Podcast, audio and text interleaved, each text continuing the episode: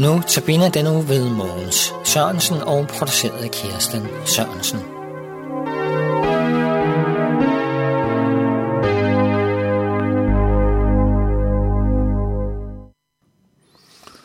Denne uges notabene, det er fra Filipperbrevshymnen, fra Filipperbrevet kapitel 2.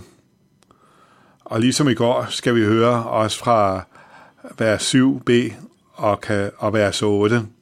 Det skal uddybes noget, hvad der står i det vers. Og da han var trådt frem som et menneske, ydmygede han sig og blev lydig indtil døden, ja døden på et kors.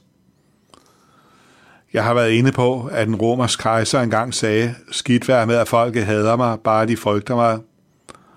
Og at Christian den 7. han sagde, folkets kærlighed, min styrke.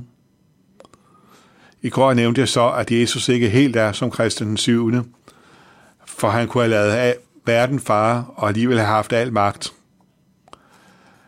Men at han heller ikke tænker som den usympatiske romerske kejser, det er jo åbenbart.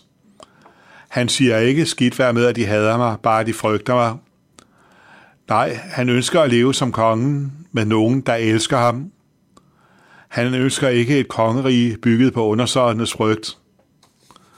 Når vi betænker syndefaldets konsekvenser i menneskehjertet, så begynder vi at forstå, hvorfor han må komme til os i en fornedret skikkelse. Hvis han ønskede at basere det på frygt, så var det jo nok, at han havde åbenbaret sig på Sinai bjerg under torden og buler. Så var det nok, at vi så, hvordan Aarons sønner brændte op, da de bare forkert ild, eller at Koras sønner blev styrtet levende i dødsriget, eller at Gud ødelagde Sodoma og Gomorra. Det hører med til åbenbaringen af Gud, for at vi skal vide, hvor alvorlig synden er, men det er ikke nok.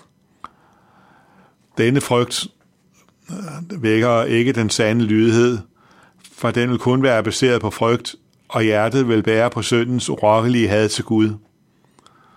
Vort medførte hjerte er nemlig helt fra fødslen ude af stand til at elske Gud. Men derfor dette gudsfjendske menneske, der i virkeligheden ikke er hans kærlighed værdig, så går han ind i fornedrelsen og bliver lydig, dør på korset. Kun ved at det kommer frem, vækkes troen på ham til live. Og den tro virker den sande lydighed, genkærligheden, hvor vi elsker ham, fordi han elskede os først. Ja, sådan bliver Jesus konge i vort liv.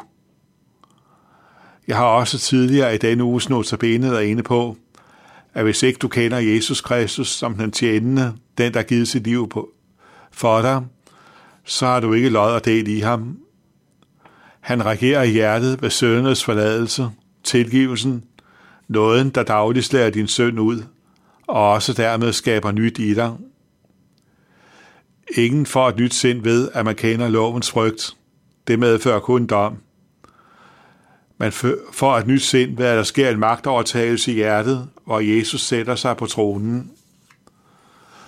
Og det er vel at mærke ikke en magtovertagelse, som mange jordiske magtovertagelser, hvor det bare er den ene tyran, der afløser den anden.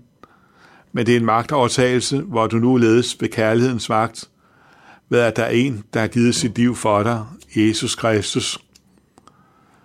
Se, der har du nu en, der sidder på tronen i dit hjerte, som ikke regerer med frygt og ikke med slag, men regerer med kærlighed, med kærlighedens magt.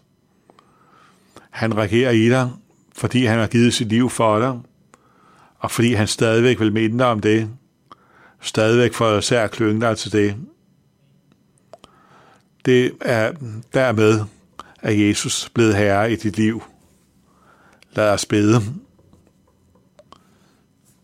O Jesus, tak, fordi at du gik ind i døden for os, og tak fordi, at du blev herre og tog magten Vær nær at blive en tjener, og vær at bøje dig ned og lide forsmedeligt for os.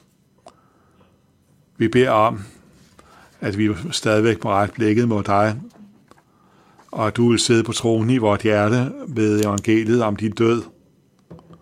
Vi beder om, at vi aldrig må glemme, hvad du har gjort for os. Vor far, du som er i himlene, helliget blive dit navn, komme dit rige, Ske din vilje som i himlen, således også på jorden. Og giv os i dag vores daglige brød, og forlad os vores skyld, som også vi forlader vores skyldnere, og led os ikke ind i fristelse, men fri os fra det onde, fordi der er riget og magten og æren i evighed.